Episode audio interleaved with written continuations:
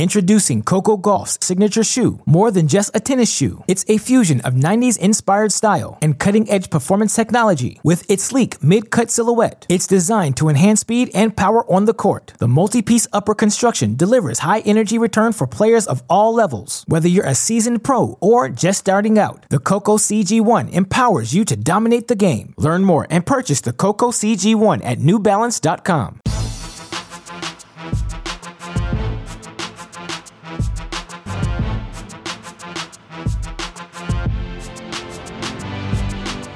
Welcome to the Mini Break Podcast, your daily roundup of the biggest storylines, results, and controversies from the tennis world. Today is Friday, November 1st, and I'm your host, Max Rothman. And that is right, today is Friday, November 1st. We just had a spooky Thursday, Halloween. Uh, I hope all of you enjoyed your trick or treating, your partying. I realize post grad Halloween, uh, this is my first time dealing with a Halloween after graduating, and it's it's quite weird. I I, I can't go trick or treating because I'm too old for that. That's really creepy. If you saw me walking around, you you probably wouldn't give me candy, and I don't really feel like going to a club on a Thursday night. So um, maybe I'm a loser, and that's fine. So that's that's just where we're at at this point in my life. But uh, because we we've got the spooky Thursday evening recording session going, Westoff, I need bat sound effects. I need a witch's howl. I need pot stirring with brains. I don't know how you're gonna find that sound effect, but but good luck. Thank you, Westoff. Had to get those in there. Um, I've kept my lovely co-host waiting up late. It is what what time is it? We are almost at nine o'clock uh, Pacific Standard Time. So I'm gonna not waste any more time introducing my partner, my doubles partner, partner in crime, and you know I might have to give him the uh, the best friend title as well. Alexander Scott Gruskin, what's going on, baby? Oh, that's very sweet of you to say. Well, A, I also have nothing to do on this post Halloween night. I'm always in a candy hangover.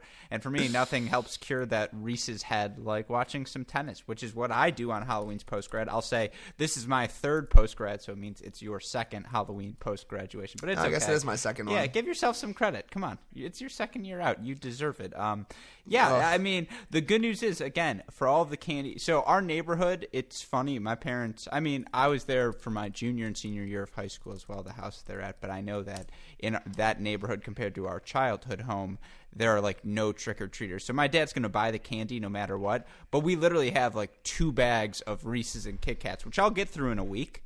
But like we have two yeah, bags. that's dangerous. Left. That is really dangerous. Uh, I I told my parents don't do it to me. Uh, I'm on the uh, the LA quinoa acai bowl diet right now, and uh, I don't need any of that Reese's in my life. Uh, a, a curd, stirred brain cauldron and holiday, uh, Halloween quinoa were two phrases everyone expected early on in this podcast. what else do you expect on our, on our first one back in a while? You, you got to expect the unexpected. Um, no, they Alex, definitely don't expect any tennis talk. No, why? Why is this? Is this a tennis podcast? I don't know. I don't think so. Well, I, I, know we were gonna talk about the whole best friend's dad thing, but maybe we uh maybe that's a changeover chat for another time. Well, yeah, no, let's save it for another time. Let's get into the tennis for sure. Yeah, let's do it. So there there is lots of tennis to talk about. Um, I want to just start because uh, I do want to plug some of our old podcasts with the Charlottesville Challenger. Uh, you know, we, we had Brandon Nakashima on, and, and Alex, you did a wonderful interview with him. Um, I know you got the chance to, to watch a lot of this tennis, so I, I want to give you one minute to just rattle off your thoughts on the day's Charlottesville events. And Westoff, cue the clock, go. So we did have Brandon Nakashima. We also had play-by-play commentator Mike Cation, who was joined this week by our Tennis Channel Podcast Network brethren and former guest on our Cracked Interviews podcast, of course, our favorite Jewish tennis player Noah Rubin, who's also doing color commentary with him on the USA Pro Circuit stream. And I have a lot of thoughts on that. Some positive, some negative. I say that lovingly. They're our brethren, real friends, best friends, tell each other things truthfully. That's why I wanted to have that conversation before I said anything about the commentary. But it is very nice to hear a change. I mean, it's a lot of fun. If you like the podcast, you're going to love the commentary this week on the tennis front. And I know I'm talking fast. It's because I only so fast. let's yeah, let's start with Nakashima. I mean, a guy makes another quarterfinal. That's three challenger quarterfinals in a row. He's on the precipice of the top 400 at age 18. Keep that in mind. I'm pretty sure he's one of the top 10 under 19 players in the world right now. That's a testament to how good good he's been. Of course, as you talk, we talk in the podcast, former world junior number three. And when I asked him the question, he said he's still currently considering it, but you could hear in his tone uh, that he was also considering. You know, he's ready to go pro. He thinks his tennis is at that point, and his results this week uh, that certainly demonstrate that as well. And you also hear things behind the scenes, and you know, it's just it, will be very shocking to me unless he comes back to the Charlottesville Challenger next year, which seems very possible. This could be his last week in Charlottesville for a while. In terms of the other tennis, Marcos Giron looks great. I mean, for him to put together a full healthy season, hopefully he can stay healthy and going into 2020 because he is on the precipice of the top 100 and he's a guy who's been so talented throughout his career. Top junior, NCAA singles champion. It's nice to see him put it all together. Um, what other results have we had there? Brayden Schnur looked good today. That's a guy you interviewed. Going to give you a plug there because indoors, I mean, his Thanks. serve, his forehand. We saw him make a final of a New York Open. It's a challenger. He's the one seed. He needs to lock up some points at the end of the year before that result comes off of his uh, rankings points. So good for him to play. That's not a shock that we see him play the challengers here. But of course, the U.S. Open Wildcard Challenge hangs over, or U.S. Open, excuse me, Australian Open Wildcard Challenge hangs over all of it, right? And so for a guy like Giron, if he can get the main draw wild card going into the year, that's amazing, given that Indian Wells comes up pretty quickly as well. For a guy like Nakashima, he gets the wild card, he's going pro. End of story, right? And so there's a lot of, I mean, there are other players as well, but for me, thus far, those have been the two things that have really stuck out. I mean, Mitchell Krueger losing today to Phil Pelewo was desperate, apparent or was uh, devastating. Mitchell Krueger, another guest. Uh, last thing I swear, because I have to be over a minute. Um, but one of the one of the most fascinating things. So I we were talking about weather in our pre thing call because that's what best friends do. You talk about the weather. Um, but in in Charlottesville, it's like hurricane conditions. It's torrential downpour. In Michigan, it's snowing. Where you are, there's wildfires. Climate change isn't real, right, everyone? Um, but this idea that uh, because it was raining so much, it started leaking into the Boar's Head facility. And so the courts were too humid to play on. So not only did the second court get delayed, but they were bringing out like air dryers and the Zamboni equivalent for these tennis courts with like fans on them. You know the cart I'm talking about, right? That dry of course. the Yeah, of and course. like indoors for that to happen, I, it, it, was a factor today. So it was just like Brayden Schnur, Mike Cation tweeted this out, so got to give him credit. Brayden Schnur was asking for ice towels on changeovers, and like it's indoors. That's crazy. Well, that was uh, a solid three minutes and 30 seconds. That's why no one uh, asked me to come on as the guest. Yeah, West off round of applause for going way over there.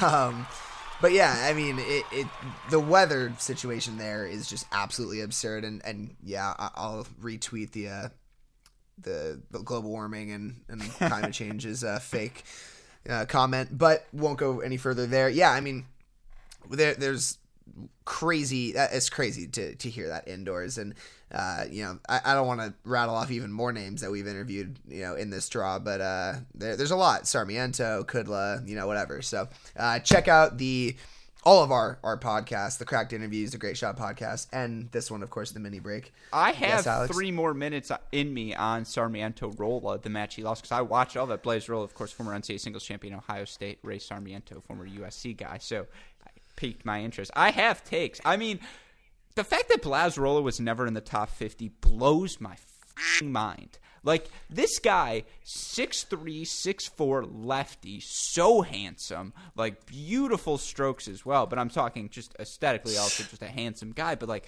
a physical Goliath. And I just he's got the Ty Tucker platform step serve. He hits big indoors. I mean, there were stretches where I think he came close to the top 100, if not cracking it. But I know he's had injuries, but I just whenever I watch him play, it makes me so upset that he couldn't break the top 100. I mean, yeah, but that was his, maybe a minute. His career high, uh, 78 in 2015. Yeah. So he's just, definitely he's, he's, so he's definitely been up there. The 2010s, great decade of college tennis. We'll talk about that on a GSP soon. We definitely will, and that's a that's a good plug. And we're gonna segue into the professional tennis that we want to talk about. Not that this wasn't professional tennis, but the ATP tour and the WTA tour. Um, Alex, I want to start on the WTA side. Uh, we we've got Shenzhen, and this is the WTA finals. D- kind of weird. We had two uh, withdrawals. We and we haven't really talked about this too much. I just want to bring it up really quickly. Uh, both Andreescu and Osaka pulling out of this tournament due to injury. You know, how much do you see this as you know legitimate injury versus trying to you know maintain themselves after a long season and you know make sure that they stay healthy and don't push anything well, Kiki Bertens also pulled out as well, right? And, and Kiki, G- and yeah. that GSP we just did talking about WTA players who came closest. She was a name who came up on the show, and the reason she did is because she, you know, she's won Cincinnati. She's had a lot of, I think, over the course of this year, semifinals of the French Open, maybe something like that. But she has been semifinals in Madrid, I think, as well. She's been a top ten player, and for for Kiki Bertens, who came in as a fill-in for Naomi Osaka, let's keep in mind in all the you know she played so many events in the run-up to this tournament as well to try and qualify at the end. She played Kremlin Cup after playing the week before that, after playing the Asian Swing as well ended up losing out to uh, semifinalist here, Belinda Bencic, who I'm sure we'll talk about in a second as well. So for Kiki Bertens, who made the final last week at the Elite Trophy event, right? You kind of get it. You're like, this is so much time. Yeah. I, I heard the commenters say 81st match of the year. Like again, to put in perspective, Novak Djokovic went 82 and six one season. Like, can you imagine that? That's just ridiculous. Um, but yeah, it means you're eight- playing a match like every three days. No, it's just and you're winning. It's not. You're not just playing. You're like winning. You're like you show up and you're like, I'm gonna win this week because why not? Um, Yeah. But yeah, Kiki Bertens. that's a ton of matches, and she's had a really good season. She deserved to be in this field, even if as a fill-in, and it's a credit to her. But the fact that Andreescu Osaka pull out, no, it's serious injury because for Osaka, she was playing so well down the home stretch. She was one of the favorites to win this event, and same thing for Andreescu. She wants to back everything up. You know, she's never one to back down. She talked about how excited she was to play Simona Halep in that group play match early on because that's a player she looked up to. So they are both seriously worn down. And I think for Osaka, I'm less worried about it because she had played so well down the home stretch, just so much tennis on her body. But for Bianca Andreescu, it's these injuries just keep piling up, right? She can put together a really good six weeks, but once you get, try to expand beyond that, it's just maybe it's her brand of tennis and she is so capable of doing so many different things on the court but clearly there's an effect on her body and that's something always to monitor and worry about moving forward because as talented as she is you can never project how the body's going to hold up Hundred percent, and you know this is her knee that uh, is has taken her out and forced her to withdraw from this tournament. You know the physical style of tennis she plays and just the way she pounds on the hard court. I mean, I, I could hundred percent see how uh, that takes a toll on your knee. So disappointing to see her have to pull out. But can i uh, flip from this today, on you real quick sure. I think part of the thing with the physicality, because you and I have talked many times about the schedule on the ATP and WTA, how tennis is really one of those 50 week a year sports because you are playing so often on tour, especially if you're not a top five player and you don't have points that can protect you from playing week in, week out. But one of the other things I think uh, accentuating the people's physical ailments is how slow these courts are. I mean, it is unbelievable in Shenzhen. And as a fan of slow courts, because for me, listeners don't care about this, but my weakness was always I, I, I'm in very good shape, and I say that not to that's not braggadocious. I'm not saying I'm a good athlete. I'm saying I'm a tryhard, and so you know, as long as you aren't above a certain athletic threshold, it's very difficult to beat me because I'm going to just try so damn hard. Um, but the slower the court, the higher that athletic threshold is that I can compete with, right? Because it just slows everything down. It's so hard to hit a winner on these courts, and I think what you're seeing with the Osaka, with the um, well, not quite Belinda Bencic, she's a little older, but Osaka and Bencic is just physically they played so much tennis this year, and they're still you know 20 years old or under. So to see them in comparison with Haleps and uh, the Bertens uh, or the uh, of the world or Svitolina, who are just a little bit older, it, it makes you remember as a tennis fan that these players still have physical development to undergo, and that's just something you have to keep in perspective, given that it's week 50 of the season or whatever. I loved hearing you just try and you know put conditions on all of the uh, the different self uh, self acclaimed you know. that was funny. I, I swear it's it's not that I'm athletic. I'm just I'm a try hard. No, but the point I'm trying to make is I know, I it know. becomes I, I, yeah, you yes, I I- know, but I it's for it. the listeners, right? I know you get it. Yes, but I'm, I- I'm, the point I'm trying to explain. everyone knows is- that you think you're great, and that's well, well, not only do I think I'm great, but I think the players at this WTA finals who have exceeded are in exceptional physical shape. You look at the players, Svitolina, she's undefeated. I mean, at 24, 25 years old, she's the tweener, right, in this group. She's the one who's not quite old enough to say, you know, she's definitively in her prime, but she's certainly not young. I mean, she, I, I say that lovely. She is young. She's our age. I'm young. She's young. Again, I'm complimenting myself in the process of complimenting her. Um, but the, this idea she is physically fit. She's 24. She's been around the block. She won this event last year. She's ready for this hardship. You saw the way Simona Halep outlasted Bianca Andreescu. She made it a track meet. So that is the one distinguishing feature between the two groups, and that's why I love Alina Svitolina's performance thus far. Because a, you look at her results. She's won her two matches. She beats Pliskova in straight sets.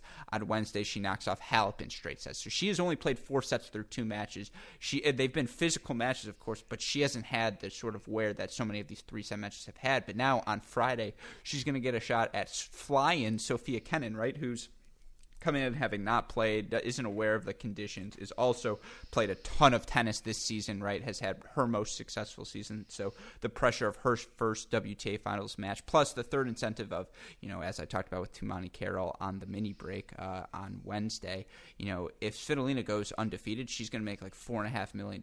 That's more than the U.S. Open champs made. That's the most a champ of any tournament has made ever. So there's that added bonus as well. I just I think she's in she's in the perfect shape to go undefeated to run the table and defend her title here because she knows what it takes. Absolutely, and you know it crazy to have Kenin fly in and. Uh, you know, I don't know if there's ever been this many alternates coming into a, a, a year-end event An like alternate's this. alternate. That's just amazing. right. It's it's wild. Um, so I mean, it's almost weird. I'm not even sure, even if she were to win both of her next two matches, if she even makes the semifinal. I think for Kenin, yeah, she's only got one left. Right. Okay. So right, she has yeah, one match. So she, left. yeah, she can't make it no matter what. It. I Yeah, think so- Svitolina's in for sure, and then I believe the winner of Pliskova Halep, although Pliskova, yeah, the winner of Pliskova Halep, depending on certain conditions, is is straight up in. But I think that's a winner takes all. Right. I mean, I, I guess at a minimum, you fly in and you make money for playing a match. So, So here's the thing, uh, real quick, because I just want to introduce this thought to you. Alina Svitolina versus Sofia Kenin. They've played four times this year already. This is the fifth. They've all been on hard courts. They've all been good matches. They're two and two. Uh, Svitolina won two of them in three sets. Kenin won two of them in straight sets. Their most recent encounter came uh, in Beijing, where Svitolina ended up winning the match 6-3, 6-7, 6-3. So it's kind of like I don't know. Uh, Given that it's match five between these two, given that Svitolina's already qualified for the group and Kenin's like this is my shot to shine, who who do who are you taking as the favorite heading into this one? I mean, you, you still take Svitolina, right? Played Because of the money too, it's like let me go undefeated and just dominate. That's enough incentive to try, right? Yeah, I mean, there's plenty of reasons. There's that. There's you know just the the confidence and the momentum boost of you know going into the next round with a win. Never feels good to go into that next round with a loss. Uh, there's the money. And there, then there's the fact that she's played two matches on these slow courts, like you said. Mm-hmm. Uh, I guess I guess the only downside is that she's now played two matches. She's playing a you know somewhat fresh Kenin, um, so there, there's that to take in into And account. again, but all four of their meetings have been on hard courts. Kenin's the one who's won two in straight sets. She did back to back this summer in Canada and at Cincinnati. Svitolina got her first at Indian Wells and then more recently at Beijing. So it's, I don't know. So who are you leaning that way? I'm just curious. I'm probably going Svitolina still. Okay, I want you to hold that thought then. Uh, okay, held. Yeah, perfect.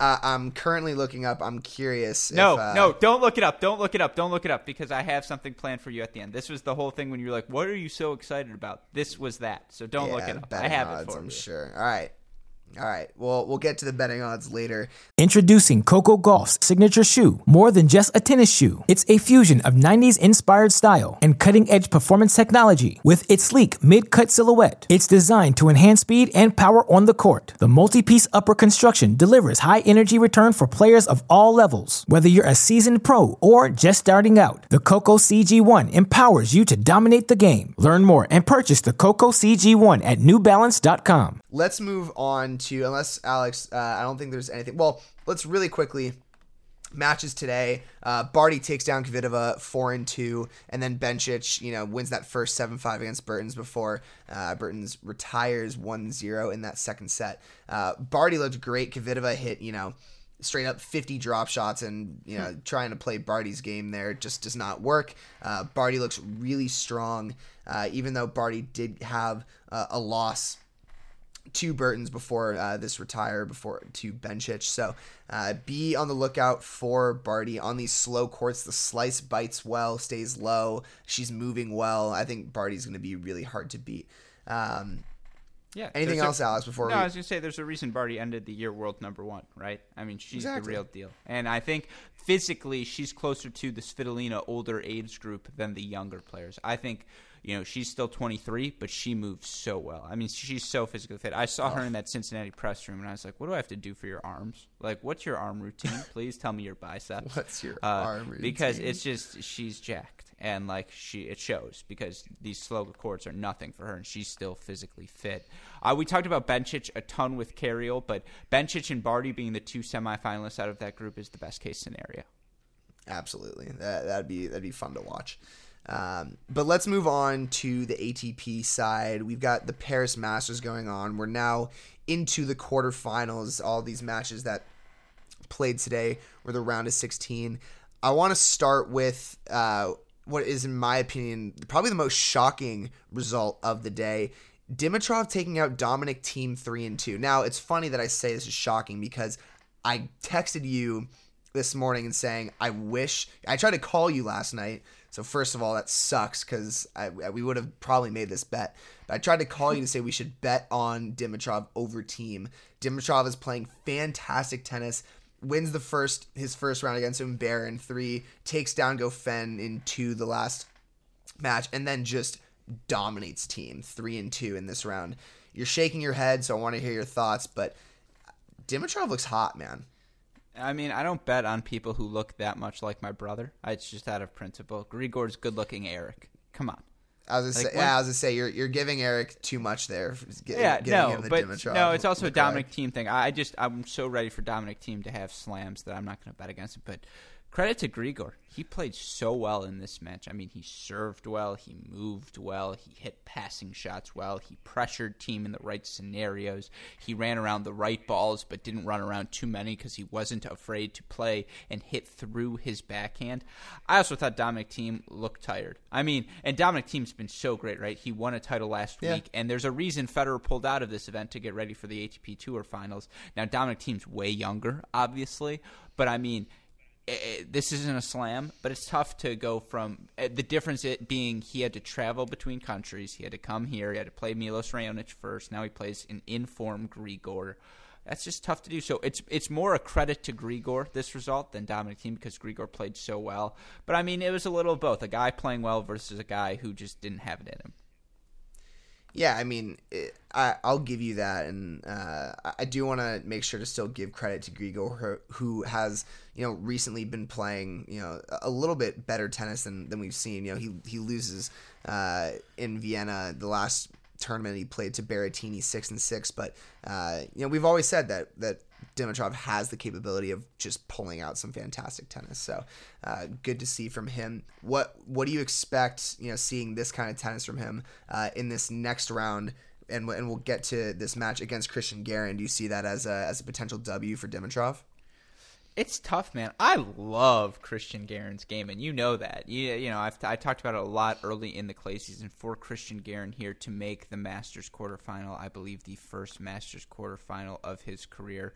In terms of the list of Colombian players he's joined who are, who have done that, I believe that list is pretty short. So uh, it's Four a players. Yeah, if it, Or so three it's a- players, excuse me. so it's a credit to him and his season. I mean, he's what 23 years old. I think he's a 96er like you, and former Yep. junior French Open champion, a guy who a lot of people had circled for a long time as a potential talent. And I don't know. I know. I mean, I know what it is. It's his serve, the way it looks aesthetically, and the way he goes after the forehand. But I like. I, I it the serve and forehand remind me a lot, not in terms of quality, but just the form and the way he attacks the ball of Stan Wawrinka. I've said that before. The knee bend on Yeah. his serve, the way he just keeps Yeah. his feet close together, it's it's very uh, aesthetically similar. But I mean, he moves well. There were times in this match where he got pressured. Um, and just like the str- I mean on the match points because he was down against Chardy six three in the third set breaker Yeah, and he got stretched points. on the backhand a couple of times but he was able to hit them with depth. You know he didn't have to chip them. He was able to swing through them and we can do that in an indoor hard court by yourself even an extra half second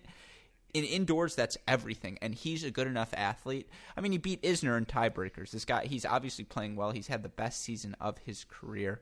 Um, I don't know though, because two big wins like that back to back physically versus a guy in Grigor who's playing white hot now. No one is willing to drop a goose egg faster than Grigor Dimitrov. You know, and Grigor Dimitrov, by the way, after Kyle Edmund's loss, takes over the category of most likely to be the funky Paris Masters winner of this season. Um, Oh, but, God. But I mean, Dimitrov's a favorite for sure. But if Garin won, it wouldn't shock me at all because Garin's playing really well. Yeah, and as you said, Garin, you know, joins Marcelo Rios, who made to the quarterfinals of Indian Wells in '96. Fernando Gonzalez, beast, uh, makes Cincy quarterfinals in 2002. Nicolas Massu, Madrid in 2003, and he's the fourth in 2019. So 16 years has gone by. Uh, you know, before that's happened, so pretty cool for him.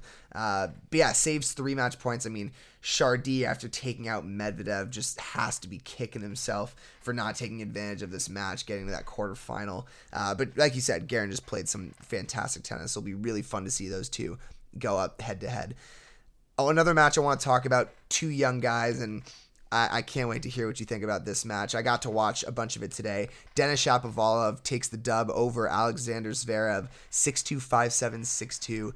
And Shapo really, I, I I got to see most of this second set uh, into the third, and had his chances to really to close it out uh, in the second and you know ended up throwing away that game at 5-6 and i thought oh that's the end. Shapo's mentally out of it. We've seen him do it a, a million times where you know he looks good and then all of a sudden a loose game goes by and, and the mental downhill spiral just seems to to come into play. But he really turned it back around in that third set and, and pulled out some great tennis similar to what he was able to produce in the first.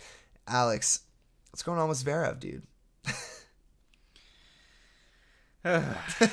so it's twofold, right? It's like he's been better down the home stretch. There's no denying that, but he's got now the World Tour Finals points coming off of his record. That stings. I mean, he clinched a spot there, which is definitely a win given Yep. how the season's gone. It was not a good year for him. But I mean that that Zverev even stole the second set was highway robbery. Shapovalov Yeah, had no business losing a set Totally. in this match, and I mean Zverev just played because I saw a lot of this match and. He just played so passively. As- I mean, Shapovalov Shapo was controlling- he was controlling all the he points. He knew exactly what Zverev wanted to do, which was hit to the one-handed backhand, try and get with the rallies. When Zverev had opportunities to open up the court with a backhand cross court because he got Shapovalov in the corner and Shapovalov tried to go backhand down the line, he didn't try and rip the winner cross court. He just kind of gently either went back down the line or just went back neutral. Like he just didn't. There was no aggressive spark there, and again, he volleyed horribly. Like there were just so many first volleys that just sat there, and Shapovalov is such a good athlete. This is not to take anything away from Shapovalov, as as I mentioned from the start. Shapovalov shouldn't have lost this set, but the question was what's going on with Zverev, and I don't know. I, it, it's a little bit of both. Is he does he need a little bit of rest? There's no denying that. Of course he does. He's played a ton of matches this year, um, but at the same time. You would think this is the this is why he never played the next gen finals, right? Because you would think this is the sort of event he'd get up for, and he just didn't. Yeah, uh, you're you're absolutely right. And, You know, I, I say what's going on with Zverev. It's not like his recent results have been bad. Sure, he loses first round to Fritz in Basel, but I mean, he just made a finals of Shanghai and you know makes a semis of Beijing beforehand. So it- it's not like he's been playing poor tennis. It's just you know as as the as the player he is and the ranking he has, you know, you expect him to win this match against Shapo. So Yeah, but Shapo was also money today. Like, Money. uh, we should talk about that for two seconds. I love- because this guy is hitting so confidently, especially from the baseline. He's still not volleying great, but just his plus one attitude, No, his see, willingness to go down the line when he gets the ball. But when he's willing to get the ball, when he gets the ball, he goes after it, and it's just like it, it, it is beautiful. His firepower is just it's a thing to watch. I disagree with you on the volleys. I think the the volleys are where he was really solid today. I, I want to say he was like 14 of 17 going into the third set on, Here's where on you're net wrong. points one. It's not that he was good today. It's that Zverev was just so bad. Like Yeah. how many times did Zverev? So Zverev would hit uh, I'm sorry for making you write down a note, but Zverev would hit a first volley, and then Shapo would move in after a passing shot and hit a ball back at Zverev, which Zverev would get back, but it's just a floater. And then Shapo hits the volley winner. It's like, okay, two of two. And it's like, well, that's not how it actually worked. But it was like Zverev was so bad that he was giving Shapovalov extra opportunities to hit put away volleys, which juiced the numbers. But it, eh, you're right, Shapovalov looks better. I agree. It's it's a, all of the mentality of him moving, moving forward. Yeah, he's gotten significantly better at that. But I, I, I, still think that's something he needs to work on because there are, the reason Zverev won that second set is because like four separate times Shapo missed floating first volleys long. Well, yeah, I mean there was the one where he literally just like on the net pushed yeah, it long, and that and that yeah. that honestly to me looked like nerves. He looked just a little nervous there at the end, like he was like, "Oh, I'm about to close out this match against Zverev, and uh, I I can't you know mess this up." But I, I don't think that's you know a thing that you have to worry about too much happening in the future. The thing though that I liked was the way he came into the net was great. I, I think he was patient, really drove the backhands cross court, waited for his ball, moved in at the right times. Uh, and, and yeah, I'm sure, you know, as he continues to move in more, he'll get more comfortable at the net. But still, he converted well at the net. And I think part of that is due to choosing the right times to move in. So I think all positives for Shapo. And, you know, uh, can we just say, even if he doesn't win another match here, Denis Shapovalov, even after the nightmare first half of the year, is right now sitting at number 20 in the live rankings. He's going to be a top 20 player, and he's 20 years old. That's nuts. Yeah. I mean, speaking of the fact that he's 20, I'm just really quickly super excited for the next gen finals. Um, a lot of the guys that I think you and I thought throughout the year were not going to play are playing. So uh, if you weren't planning on watching change your mind because it, it's going to be fun. lots of uh, good talent in the next gen finals, but I don't want to stray too far off course. He is playing Gael Monfils in the next round, and don't need to talk too much about this match, but Monfils wins his match against Albot 4 6 6 4 6 1. And then the, the last part of, uh, of this draw We've got Joe Will. wait, I have to disagree oh. with you. We do have to talk about Shapovalov Monfils because if well, Gael Monfils wins this match, Gael Monfils being the last guy eligible outside of Matteo Berrettini to qualify for the World Tour Finals, if he wins this match, he will qualify for the World Tour Finals, which in Gael Monfils' career, that'll be, I believe, the very first time he's done it that, will. which is a testament to the fact that's crazy. I mean, Gael Monfils was a guy we. T- oh no, no, sorry, second time he did it in 2016, but we talked about him on the GSP in terms of ATP players who came closest. And look, two semifinals, uh, six quarterfinals that slams to his name. That's pretty solid, but only two ATP or only one ATP finals is a little disappointing. That only once he ended as a top eight player. Uh, but you know, sneakily, this has become one of his best seasons. I mean, 2016 was definitely his best, but this has been a really good 2019 for him. Quarterfinals Indian Wells, fourth round French Open, quarterfinals U.S. Open, semifinals in Montreal.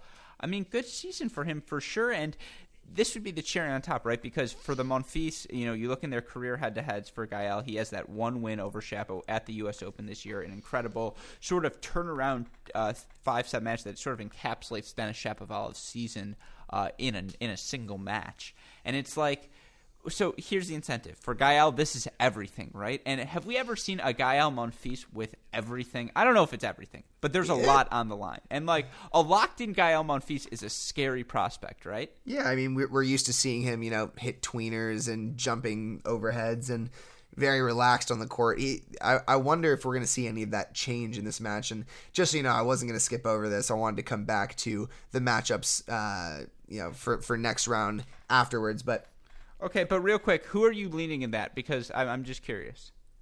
Between the two of them, Shapo Monfils. Yeah, I mean Shapo coming off of that title and then he lost first rounds, but he has obviously been playing so well late. Versus Monfils, who's got World Tour Finals on the line. Which way are you leaning? Ah, I want to say Monfils. He looks good, man. I mean, okay, hold that thought as well. I asked you to hold Svitolina. Hold Monfils as well because Bovada. I'll give you a little tease. Bovada has Shapo minus one twenty five, Monfils even. So.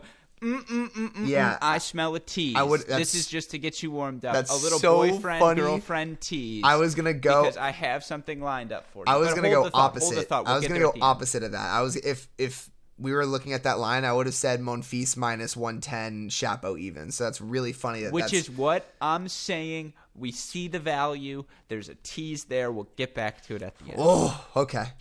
All right. Well, the last part of uh, the bottom part of this draw, we've got Rafa and Joe Willie. Let's start with Joe Willie. Finally playing some good tennis. He also saved match points in this match, and Struff absolutely blew it. I mean, that tiebreaker was his to win. Struff dog, devastating. I, I mean, so we had him in our GSP, right, of players to watch down the home stretch, and it was like, oh, maybe this is the one, right? Indoor mean, hard courts he beats makes a quarterfinal here. Exactly. It's and like in Joe Willie, Joe Willie's played really well, but three sets against Rublev, straight set emotional win against Berrettini.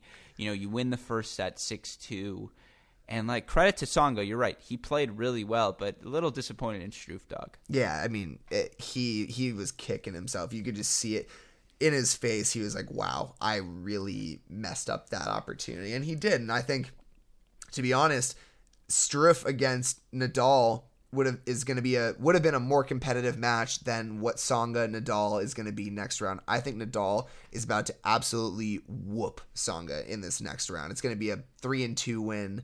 Um, something like that because Nadal just looks spot on. The only thing I will say, Nadal today in his match against Wawrinka calls the trainers onto the court with some sort of stomach bug or something. know.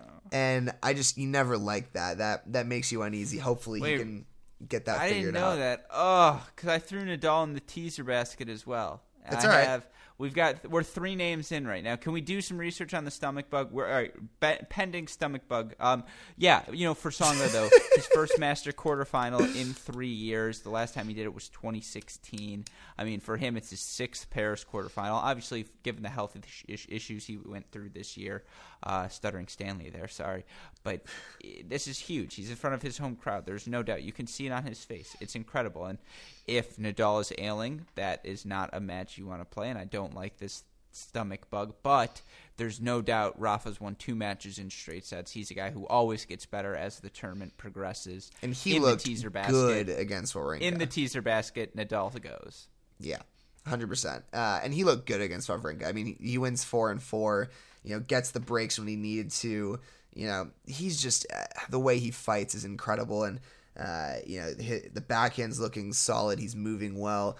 Nadal is is scary looking right now. He's in one of those forms where you know you you got to be bringing out pretty much your your 100% A game, or, or you know it's not happening. He's in Halloween form, baby. Trick or treat. spooky. Woo. uh, so the the only matches that we haven't covered yet are the Tsitsipas de Minaur and the Djokovic Edmund. Djokovic Edmund, you know, not much to say there. Djokovic gets a, an Wait, easy win. I made a joke earlier, but tell me I'm not wrong. There was a moment in your head. I, I might have texted this to you yesterday too. When Kyle Edmund won those first two matches, you're like, "It's just Paris luck that Kyle Edmund's going to win this year's Masters event." no, I mean, it, I it mean, crossed my mind. I'm like, No, he's going to beat. Djokovic and just shock the world. I mean, yeah. I I also thought for a second too, like you know, what happens if Dimitrov or Shapo comes up here, beats Zverev, and then goes on this win streak and wins. Like all, all of those with, with Paris just having Yeah, the wackiest winners over the last few years. Because again, we don't do anything on Halloween, so that's what we. This is what we th- this is what we think about. Yeah, exactly. um, but yeah, I mean, it was a thought, and Djokovic squashed it. He he beats Edmonds six and one, although it was a tight tiebreaker, nine seven in the tiebreaker. Uh, the other match, Tsitsipas de Minaur. I mean, I really was expecting a potential upset here. de Minaur's looked really good. I mean, he looked good against Bautista Agut, and he's had some good results recently. And Tsitsipas just controlled the court. I mean, that was a fun match to watch. Tsitsipas, you know, did well against Fritz too to to you know win the important points when he needed to. He, came up clutch in a lot of return games, and uh, I was I was very surprised to see you know a straight set win from Tsitsipas here. What do Tsitsipas, Federer, Djokovic, Nadal, and Medvedev have in common? wins. 50, 50 wins. That's your 50 win club in 2019. And Crazy. Dominic Thiem belongs in that group, but to me that's your six those are your six best players. And there's a reason those were the six guys who have qualified for the World Tour finals before everyone else because they were the definitive six best. And as good as as good as de Minaur has been, I mean, it's tough. Much like Federer last week, Tsitsipas can generate pace, can hurt de Minaur when de Minaur's ball can sometimes sit a little bit short. And I think that's what we saw today. Just indoor Tsitsipas, too much firepower today for de Minaur. But again, Djokovic, Tsitsipas, teaser basket. You ready to get to it? Because this is the last thing I want to talk about is this tease I have set up. But any Yeah. more Paris thoughts? Sorry. One of that's what I was gonna say is you know looking forward to the next round in the quarterfinals. We have Djokovic, Tsitsipas, Garin Dimitrov, Shapo Monfils, and Song and Nadal. That's a fun Paris quarterfinals. There's some names that we don't always get Really to see, fun. like a Tsonga, you know, like a Garin, uh, and then you know of course we get the the Djokovic Tsitsipas rematch. So um, yeah, you know, fire away. Let's let's hear uh, let- let's hear your questions. Okay, so I went on Bovada because I was curious. You know, I, I have some thoughts on this. What are you thinking? Who are the definitive? Because we don't like to gamble on tennis a lot of the time. Like I, I don't like to gamble on almost all of the next gen guys because I feel personally invested in how they do. I don't like to gamble against the big boy. Well, I do like to gamble against the big boys because I feel no pain when they lose. I feel like they deserve to lose by now. If the gods were fair, they'd be like, okay, you've had your time. But that's an argument for another time. I only like to bet sure things. Well, as we went through, I asked you, you know, there are really six big matches tomorrow. Two group play in the WTA finals, four in, here in Paris. We don't do the Challengers Future stuff because too much money on the line. Those gamblers are shady. We want to do the high class stuff. So let's start in Paris. Uh, let, let's talk about the locks because we believe when betting, it's more beneficial as opposed to betting like, oh, I really think this upset's going to happen. Bet a couple of locks, right, and parlay them because the odds go down and it ends up in your favor. A- agreed? Yep, agreed. So, so the ones we can lock in. Uh, pending stomach bug. Pending stomach bug. Let's be clear. Rafa Nadal minus 475 over Joe Wilfred Song. I feel like that's the base of anything we do. Yeah, of course. Rafa 9 and 4 in their career. The last time Rafa lost to him, twenty. I thought you were gonna have me guess these lines.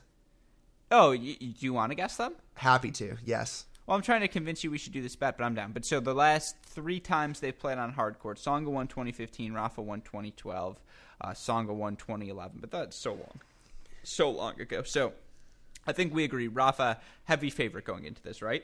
Absolutely. Have they ever played in Paris? They've played in Paris once before, 2009. Rafa won five and five. They've played on indoor hard court twice, three times. Rafa is two and one overall, but they twice happened to in 09, once in 2011. So throw that out. But so okay, Rafa tees in. In. Okay, and we don't do spreads. We're win losers. Yeah. Novak Djokovic versus Stefano Tsitsipas. Guess the odds. I'm probably giving Djokovic plus two twenty or sorry, minus two twenty five.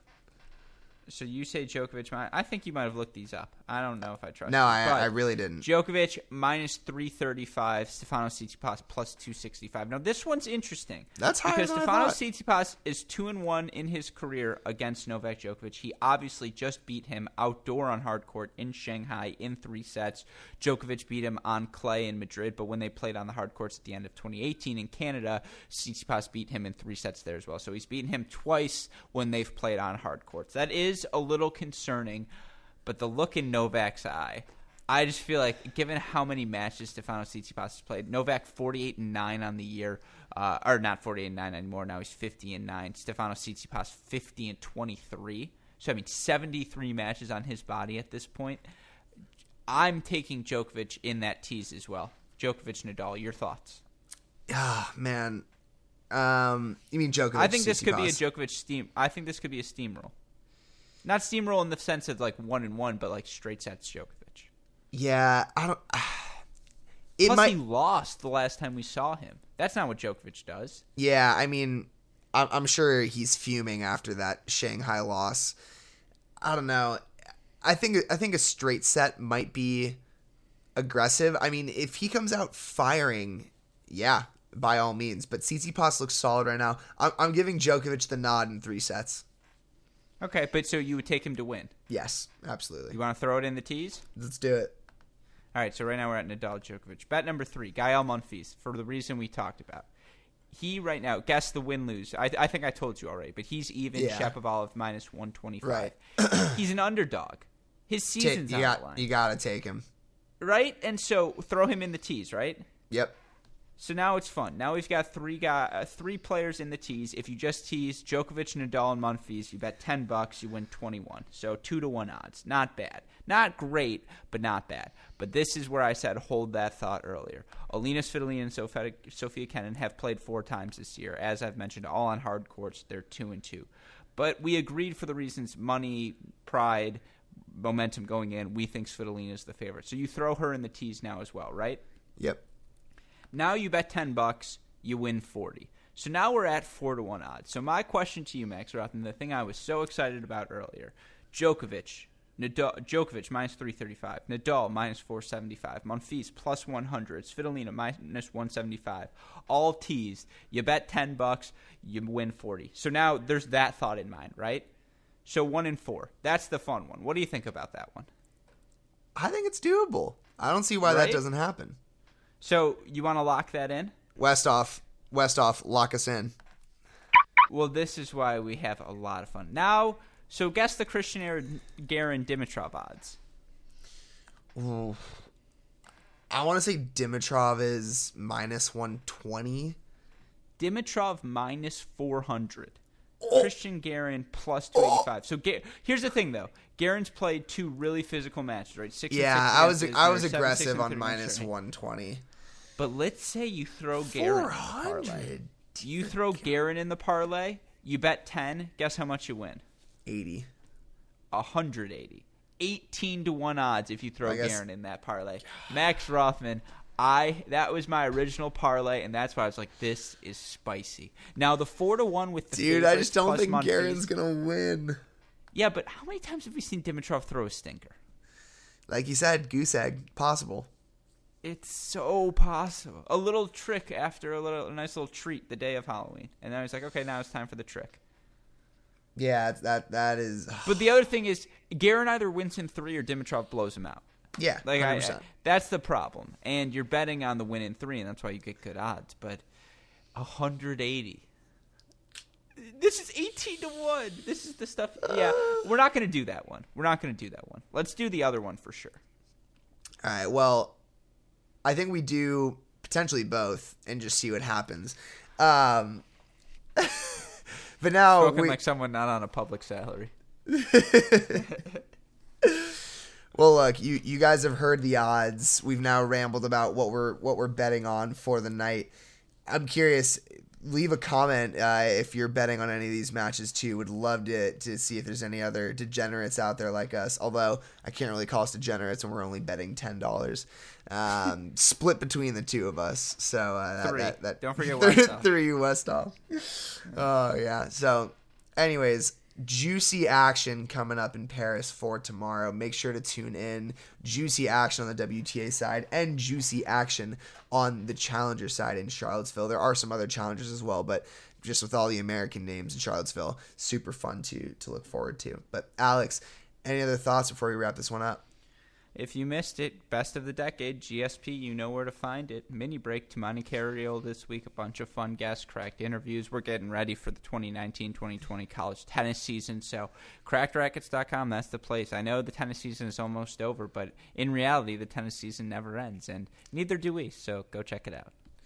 Well, you, you said you like to be a guest, but you just took the ending of the host's job there to to plug all the podcasts. So, as Alex said, go check them all out. Go check out the website. We can't end these podcasts without giving a special thanks and a huge shout out to our super producers, Max Liegner and Daniel Westhoff, who, as always, have a editing job to do. We love you as always.